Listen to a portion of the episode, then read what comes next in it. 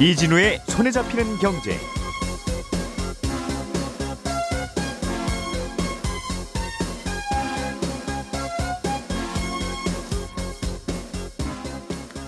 안녕하십니까 이진우입니다. 이번 달부터 가정용 전기요금이 아, 전기요금이 오릅니다. 그런데 10월부터 또 전기요금 인상이 예정돼 있습니다. 전기요금 정하는 방식이 어떻게 되어 있길래 그렇게 된 건지 좀 들어보겠습니다. 탄소 배출권은 탄소를 정해진 양 이상으로 배출하는 기업들이 강제로 구매해야 되는 일종의 탄소 종량제 봉투인데요. 이 탄소 배출권의 가격이 어, 어떨 때는 아주 많이 오르고 또 어떨 때는 아주 많이 내리고 급등락하고 있습니다. 탄소 배출권 가격이 오르내리는 이유는 뭔지 좀 이거 얘기도 들어보겠습니다. 장사를 하거나 일용직으로 일을 하는 경우에는 몸이 아파도 일을 쉬는 게 쉽지 않죠. 어, 아파서 쉬게 되면 그게 곧 소득 감소로 이어지기 때문인데요. 아파서 일을 할 수 없는 기간 동안 최저임금의 60%를 정부가 지급하는 시범 사업이 오늘부터 시작됩니다. 이 내용도 좀 들어보겠습니다. 7월 4일 월요일 손에 잡히는 경제 바로 시작합니다.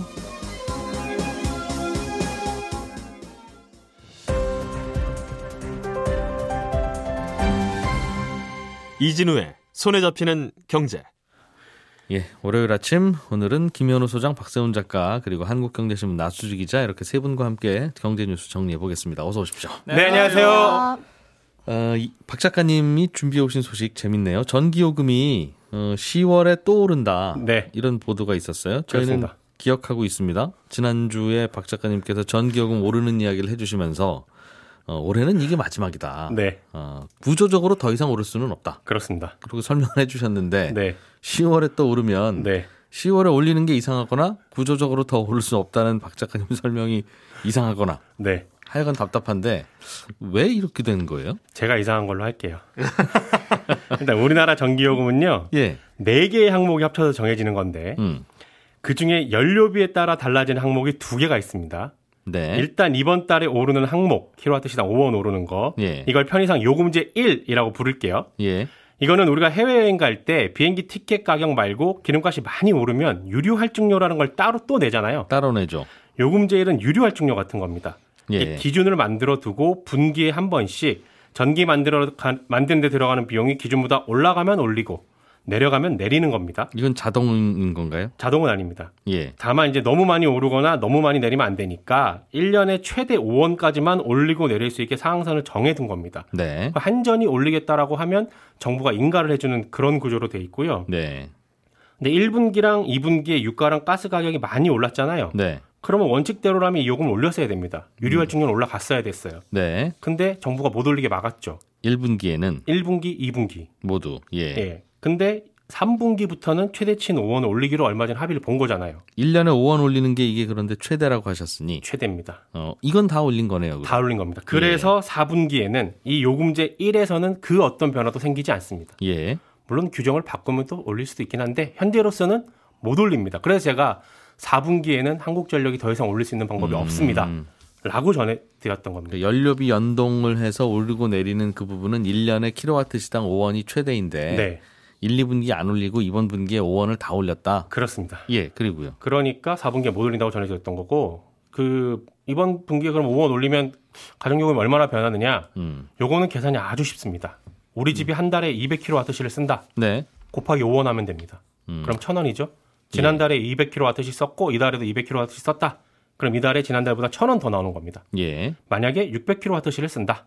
음. 600 곱하기 5원, 3,000원 더 내면 됩니다. 예. 언론에서 이달부터 4인 가족 기준으로 1,535원이 오른다고 한게 예. 4인 가구가 평균 307kWh씩 쓴다고 가정해서 음. 곱하기 5 했더니 1,535원 나온 거였습니다. 모든 구간에서 킬로와트 시당 5원이 오르는 거군요. 그렇습니다. 예. 다 오르는 겁니다. 음. 그러면 10월에 또 오른다는 얘기는 뭡니까? 요거는 요금제 1하고는 다른 요금제 2가 있습니다.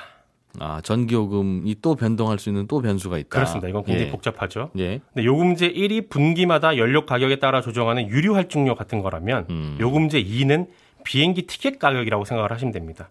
다만 이 비행기 티켓 가격은 내년에 1년간 적용될 가격을 올해 연말에 정하는 겁니다. 그러면 올해 적용되는 건 작년 연말에 정한 거겠죠. 예. 그래서 올해 1년간 적용되는 비행기 티켓 가격은 작년 말에 이미 정했는데 음. 작년 1년간 연료비 평균을 내보니까 그 전에 그러니까 2020년 말보다 킬로와트 시당 9.8원이 올랐더라. 네. 그래서 올해 9.8원을 올리기로 한 겁니다. 작년 말에. 음. 이미 이건 정한 거예요. 네. 다만 원칙대로라면 올해 1월부터 9.8원을 올렸어야 됐는데 음흠. 한 번에 이렇게 많이 올리게 되면 국민들 부담이 커질 거라는 정부의 입장에 따라서 네. 올해 4월하고 10월에 두 번 나눠서 내기로 했고요. 음. 4월에 어, 4.9원을 올렸습니다. 이미 요건 한번 올렸었어요. 예. 그리고 나머지를 10월에 4.9원을 음. 마저 올리는 겁니다. 네. 이 말씀드린 4.9원이 10월에 오른다는 겁니다.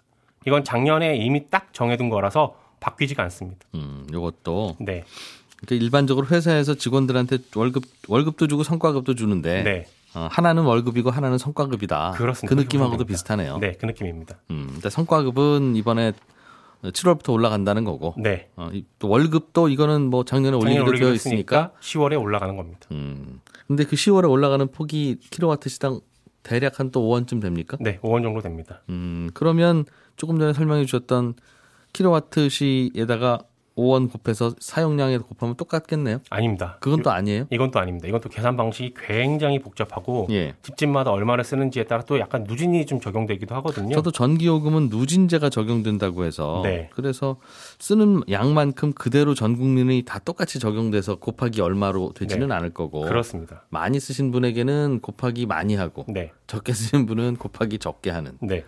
그런 게 있을 텐데 세금처럼 요것도 어떻게 올라가냐면 예. 우리나라 전기 요금은 3단계로 나뉘거든요. 네. 200kWh 이하 이게 1단계 요금, 201에서 400kWh 이하 이게 2단계 요금, 예. 401kWh 이상 이렇게 3단계 요금으로 나누는데 각 가정마다 쓰는 용량에 따라서 나 다르다는 거죠. 그렇습니다. 예. 제가 계산 한번 해봤습니다. 그래서 10월에 얼마나 오르냐면 음. 6월 달에 200kWh를 썼고 10월에 200kWh를 쓴다. 그러면 지난달 6월 달보다 요금제 1, 요금제 2 다 합쳐서 2,000원 오릅니다. 2,000원 조금 안 되게 올라요. 매달 네. 400을 쓴다. 예. 그러면 대략 4,000원 선에서 오릅니다. 600을 쓴다.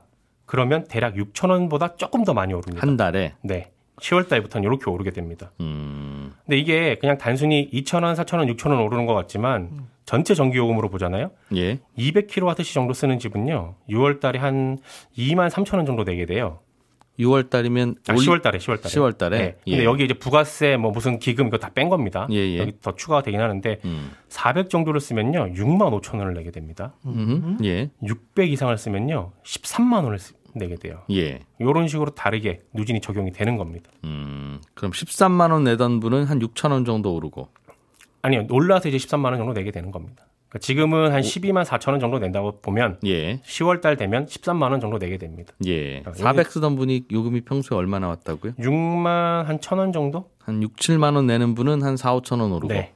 대략 뭐한8% 정도 이 네, 정도 그 정도 오른다. 네. 음. 그렇게 계산하시면 되고 물론 이제 부가세 있고 기금 있고요. 뭐 다가구 할인 있고 이런 게 있어서 다 다르긴 하겠습니다만 예. 전체적으로 보통 그렇게 오릅니다. 그런데 예, 듣고 보니 뭐 어떤 구조인지는 대강 알겠어요. 조금 이 정도까지는 몰라도 되는데 좀 과하게 알았다는 생각도 들을 만큼 좀 뿌듯하긴 한데. 근데 제가 늘 한전 이 전기요금과 관련해서 우리의 이슈는 네. 올려야 되는데 자꾸 못 올립니다. 그래서 네. 한전에 적자가 쌓입니다. 이 얘기였잖아요. 그렇습니다. 그런데 오늘 설명해 주신 건 보니까 두 가지 방식. 네. 근로자로 치면 월급과 상여급인데 네. 상여금은 뭐 잘 준다 안 준다 말은 있을 수 있지만 네. 월급에 해당하는 부분은 이미 작년에 이미 올리기로 결정됐고 올해 두 번에 나눠서 올린다면서요. 네.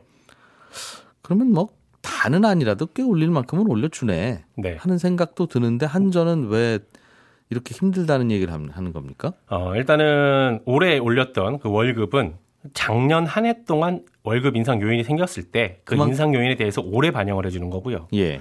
그 상여금 같은 경우는 올해 올려야 할 인상 요인이 생겼을 때 네. 그때 그때 바로 바로 올려줬어야 되는데 음. 요 그때 그때 바로 올리는 걸 못 올려줬다라는 올해. 상반기에 네. 왜 7월이나 돼서 올리냐? 그렇습니다. 1월, 그리고 2월부터 힘들었는데 직장인의 상여금은 마이너스 상여금은 없잖아요. 예. 근데 전기요금은 마이너스는 있습니다. 그거는 뭐 연료비가 작년보다 떨어지면 그렇습니다. 그렇게 되겠죠. 네. 근데 떨어질 때는 떨어진 폭만큼을 내려줬는데 예. 올라갈 때는 올린 폭만큼 올려야 되는데 그만큼은 또 못 올려줬다는 거예요. 한전 예. 입장에선. 그래서 3분기에는 33원을 올려줘야만 적자를 면할 수 있다라고 얘기를 했던 거였는데 그렇다면 그 연료비가 많이 올라서 올해 크게 부담되는 거는 올해 1월부터 좀 올려줬으면 좋은데 네. 킬로와트 시당 5원까지 올릴 수 있다는 네. 그거를 7월에나 늦, 뒤늦게 올려서 한전이 2만 원 적자가 났다는 뜻입니까?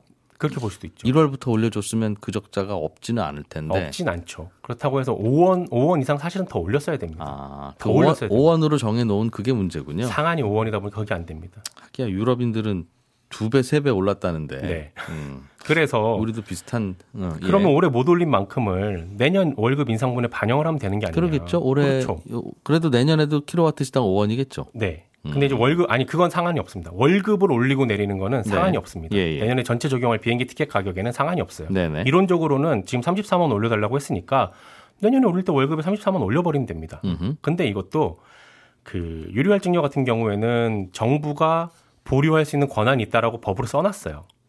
근데 어, 비행기 티켓 가격은 예. 안써 있습니다. 예. 그러나 전기 요금은 정부의 인가를 받아야 되고 기재부의 허락을 받아야 됩니다. 그래서 정부가 컨트롤 한다 계속. 네. 그래서 음. 아마 내년 전체 요금도 이만큼 올리지 못할 겁니다. 알겠습니다.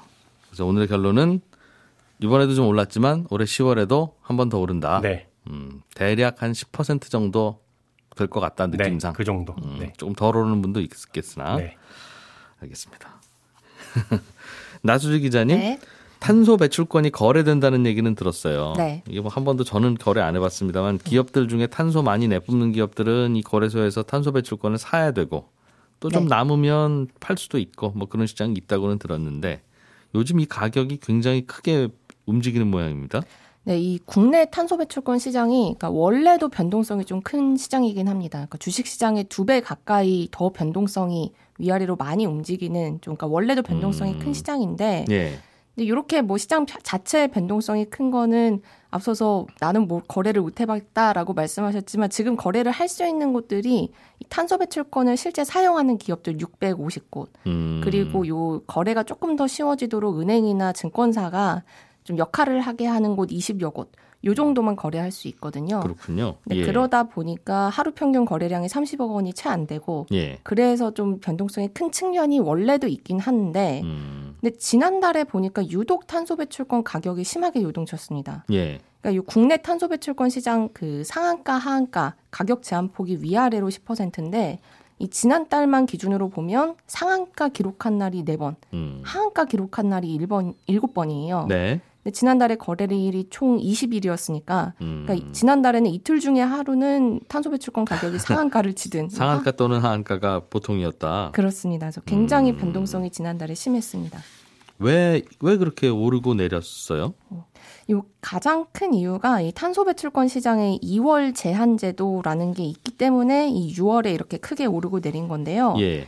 근데 이 2월 제한 제도라는 거는 탄소 배출권에도 유효 기간 같은 걸 만들어서 예. 이 제도가 허락하는 것보다 탄소 배출권을 기업이 많이 들고 있으면 이 시점이 지나면 2월이 안 되게. 그러니까 그 2월을 되면 이걸 무용지물로 만드는 겁니다. 아, 우리 음식물의 그 유통기한 정해놓은 것처럼 네. 탄소 배출권도 그 유통 기한이 있다. 네, 그렇습니다. 아, 그러니까 당신이 들고 있으면 째깍째깍째깍 시간이 지나면서 그 기간이 끝나면 당신에게는 유효하지 않은 산- 탄소 배출권이 되니 음, 네. 얼른 팔아라 그 말이군요. 네, 그러니까 기업들이 음.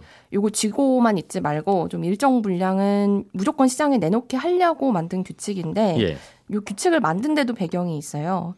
그러니까 탄소 배출권을 할당받은 기업들은 매년 6월 말에 이 내가 탄소를 배출한 거, 그거에 해당하는 탄소 배출권을 정부에다가 쿠폰을 갖다 내야 됩니다. 네. 근데 요 쿠폰을 적게 가져가면 벌금이 굉장히 세요. 음흠. 그러니까 탄소 배출권 요 평균 단가의 3배를 어, 음. 벌, 과징금으로 내야 돼서 시장에서 탄소 배출권 하나 사면 해결될 일을 네. 깜빡하고 안 샀거나 못 사면 세 개를 사는 돈을 정부에 내야 된다. 네, 그렇습니다. 예. 예. 네, 앞서서 말씀드렸듯이 탄소 배출권 시장은 거래가 그렇게 활발한 시장은 아니다 보니까 음. 요게 탄소 배출권 가격이 좀 높아져 있어도 네. 당장 시장에 내다 팔지는 않습니다. 왜냐하면 그때 나중에 혹시 이걸 지금 팔았다가 나중에 쿠폰을 갖다 내야 되는 때에 못 탄소 배출권이 네, 음. 모자라서 벌금 맞는 것보다는 예. 일단은 들고 있자 이런 쪽으로 좀 기업들이 움직이는 거거든요. 음흠.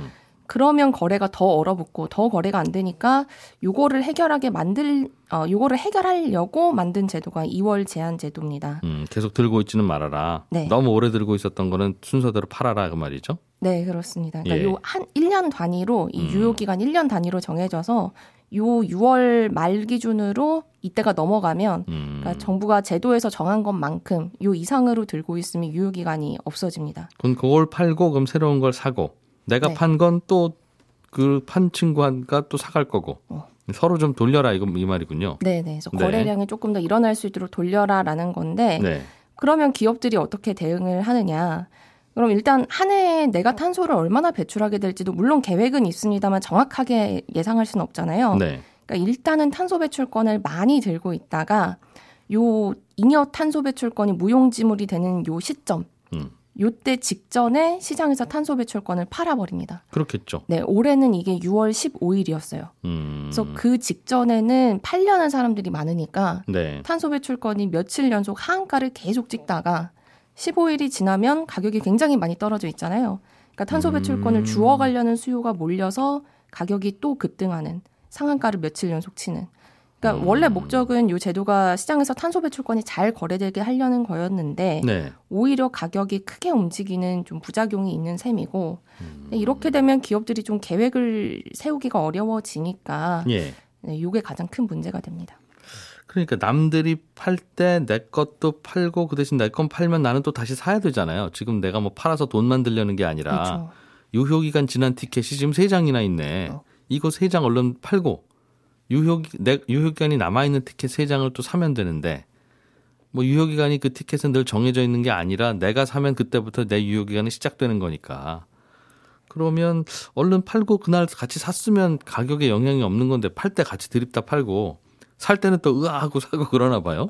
요게 그러니까 요 상 기간이 어 예를 들어 올해다. 예. 올해 6월 30일 그러니까 다 똑같습니다. 내가 산 걸로부터 1년이 아니라 네. 내가 2021년 거를 샀으면 2021년 6월 15일에 끝나고 아, 네. 각자 다른 게 아니라 네, 각자 다른 게 아니라 21년, 22년, 23년 이런 식으로 에이. 유효 기간이 정해져 그럼 있습니다. 그걸 잘못 만들어 놨네요. 모든 기업이 예를 들면 6월 30, 2월 20일 날 그들이 들고 있는 모든 티켓의 유효 기간이 갑자기 끝난다고 하면 마치 그 신데렐라가 자정되면 호박되는 거, 마차가 호박되는 그런 것처럼 거죠. 어, 전국의 모든 마차가 다 동시에 호박이 되는 건데 음. 그럼 그 전날 당연히 다 팔려 나올 거고 그럼 아무도 안 살 거고 그러다가 호박 기간 끝나고 나면 또 채워 넣어야 되니까 누구나 다 살려고 할 거고 네, 그렇죠. 그런 탄소 배출권 한 장 한 장마다 유효 기간을 만들어 놨어야 되는군요. 음, 그런 현상이 지금 벌어지고 있는 겁니다. 이거 좀 제도로 고쳐야 될 것 같은데요. 별 말은 없습니까?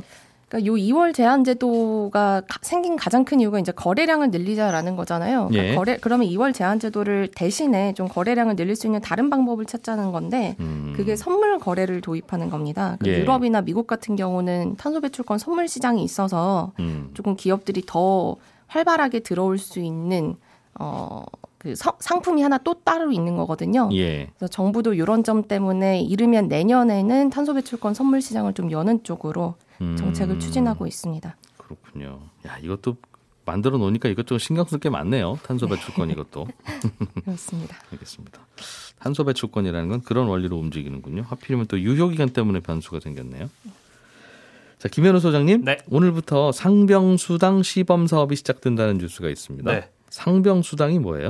아, 아파서 일을 못 하게 되면 예. 소득을 일부 지원을 해주자라는 겁니다. 그러니까 아플 아팠을 때 최소한 그 돈 걱정 없이 쉴 수 있게 만들자라는 제도인데요.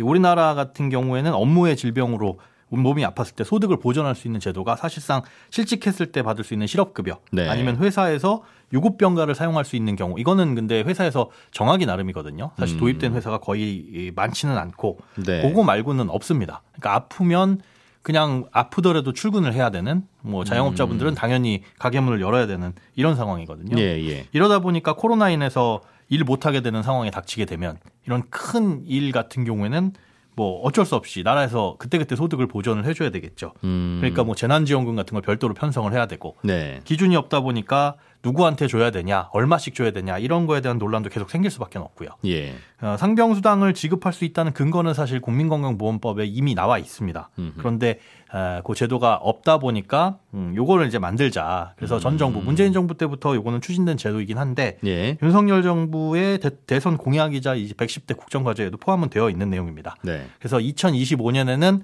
본격적으로 다 도입을 하자. 그런데 그 전에 음, 6개 지역에서 일단은 1단계로 시범 운영을 하고 음. 음, 그렇게 해본 다음에 데이터를 축적을 해서 하자는 게 목표고요. 어, 1월에 시범 사업 지역을 모집 공고를 했고 4월에 정해져서 오늘부터 시행이 되는 겁니다. 음. 그러니까 꼭 코로나 때문에 문을 닫거나 취, 어, 취직 아 취- 출근을 못 하거나 네. 그런 일이 벌어지지 않더라도 하여튼 다른 어떤 이유라도 뭐 다리가 삐어서 그렇건 혹은 뭐 본인 혼자 걸린 병 때문에 그렇건 음. 3일을 출근 못했으면 3일분에 대해서는 일정액을 주자. 그렇죠. 그러니까 이게 산재라든가 이런 걸 적용받지 못하는 질병 같은 경우에는 예. 뭐 업무 외 질병이나 사고라는 그렇겠죠. 거죠. 그런 예. 경우에는 이제 소득이 끊어져 버리니까 그것도 좀 음. 보호를 해주자라는 네. 취지입니다. 그러면 그냥 내년부터 혹은 뭐 다음 달부터 그렇게 하겠습니다 하면 되는데 네. 뭐가 더 확인할 게 있어서 시범 사업으로 하고 또 다음 정권부터만 주기로 합니까? 아, 이- 이게 얼마를 줘야 되느냐, 또 예. 어떠한 상황에서 줘야 되느냐, 이 네. 도덕적 해이는 없느냐라는 것들을 좀 파악을 해봐야 되고 한번 해봐야. 예, 재원이 음, 문제잖아요. 네. 사실은 이 지금 현재 예측되는 재원이 이걸 본격적으로 도입하면 연간 4조 원이 필요할 것으로 예상은 되는데 음. 당장에 그 4조 원을 어디서 마련할 것이냐는 지금 안 되어 있거든요. 예. 어, 그러다 보니까 일단 필요한 돈이 얼마인지 추측은 4조 원인데 음. 한번 굴려보고 얼마나 필요할지. 이러면 실제로 저 도- 아팠어요 돈 주세요 하는 분들이 얼마나 나오는지. 네. 음. 그것도 사실 추산은 쉽지는 않겠군요. 맞습니다. 지금까지는 그냥 아파도 출근했을 경우가 꽤 있는데. 네. 이게 애매한 부분이 소득의 몇 퍼센트를 보전해 주실 거냐도 이제 부- 문제 있는 부분이고 그다음에 예. 아픔은 그럼 맘 놓고 회사를 쉬고 출근 안 할 수 있느냐 음. 이건 또 문화적인 부분이거든요. 그래서 그렇겠죠? 한번 예. 굴려보고 어, 음. 실질적으로 어떻게 작동하는지를 살펴보겠다라는 게 신청자가 많을 수도 있고 적을 수도 있고. 그렇습니다. 음. 그렇겠네요, 정말. 어, 실제로 이것 때문에 그냥 아파도 되나 하는 분들 있기는 좀 어려울 것 같기는 하고. 네, 또 이게 도덕적 국제- 회의도 있을 수 있고. 예, 국제노동기구라는 곳에서 권고하기는 네. 이게 실직 전, 그러니까 아, 일을 쉬기 전, 휴직 전에 임금의 최소한 어, 60% 정도는 보존을 해줘라. 네. 그러니까 월급이 뭐 200만 원이다라고 한다면 120만 원 정도는 보존을 해줘라라는 게 권고 수준이고 이걸 도입한 대부분의 국가, 전 세계적으로 한 160여 개국이 도입돼 있- 있거든요. 네. 그 국가들의 경우에는 한 50%에서 70% 정도 그 권고 수준에 맞춰가지고 지급을 해주는데 음. 우리나라는 일단 최저임금의 60%를 이제 시범 운용을 하고요. 어, 그 기준, 그러니까 내가 맘 놓고 어, 그냥 쉴 수 있느냐. 음. 이게 소득을 충분히 보존할 수 있다면은 사람들이 사실 맘 놓고 출근을 안 할 수도 있겠지만은 네. 최저임금의 60%라고 한다면 최저임금과 격차가 많이 벌어지는 직장인들이나 뭐 자영업자분들 같은 경우는 아프다고 해서 과연 그럼 이게 그, 렇겠죠 쉴 수 있는 제도가 되느냐. 특히 자영업 하시는 분들은 이 돈 찾을 받으려고 한 3일 쉬었으면 18,000원인데 네. 이거 받으려고 신청하는 하면 또 진단서도 필요할 거 아니겠습니까? 맞습니다. 그러니까 그런 것들도 한번 제도적으로 음. 어, 굴려보고 도입을 하겠다는 겁니다. 그렇겠네요. 오늘의 뉴스를 프로파일링 합니다. 평일 저녁 6시 5분 표창원의 뉴스 하이킥.